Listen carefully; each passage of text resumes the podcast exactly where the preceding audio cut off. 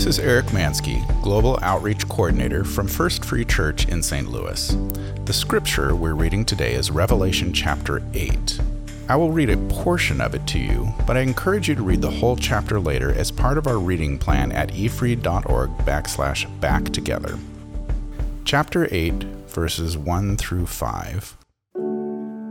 When the Lamb broke the seventh seal on the scroll, there was silence throughout heaven for about half an hour. I saw the seven angels who stand before God, and they were given seven trumpets. Then another angel with a gold incense burner came and stood at the altar. And a great amount of incense was given to him to mix with the prayers of God's people as an offering on the gold altar before the throne. The smoke of the incense, mixed with the prayers of God's holy people, ascended up to God from the altar where the angel had poured them out. Then the angel filled the incense burner with fire from the altar and threw it down upon the earth, and thunder crashed, lightning flashed, and there was a terrible earthquake. Take a few moments of quiet reflection to think about these questions. Where else in the book of Revelation do we find references to seven angels? What role do the seven angels appear to play in God's work?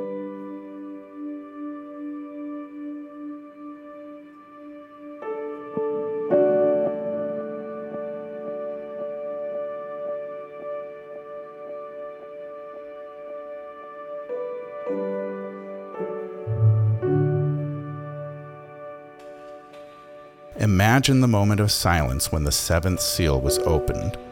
What makes silence so powerful when we stand before God?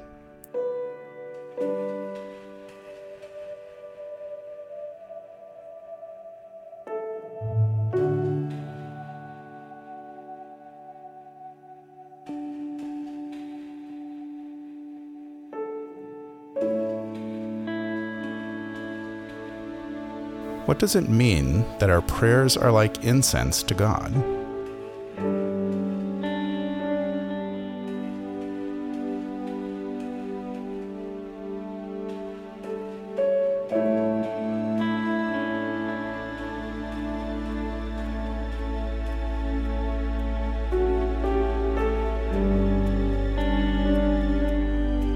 What do these verses teach us about the importance of prayer?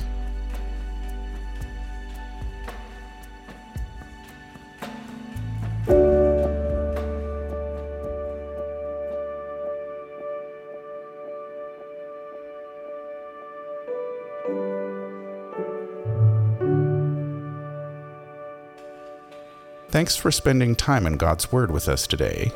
May God bless you for learning and following His Word.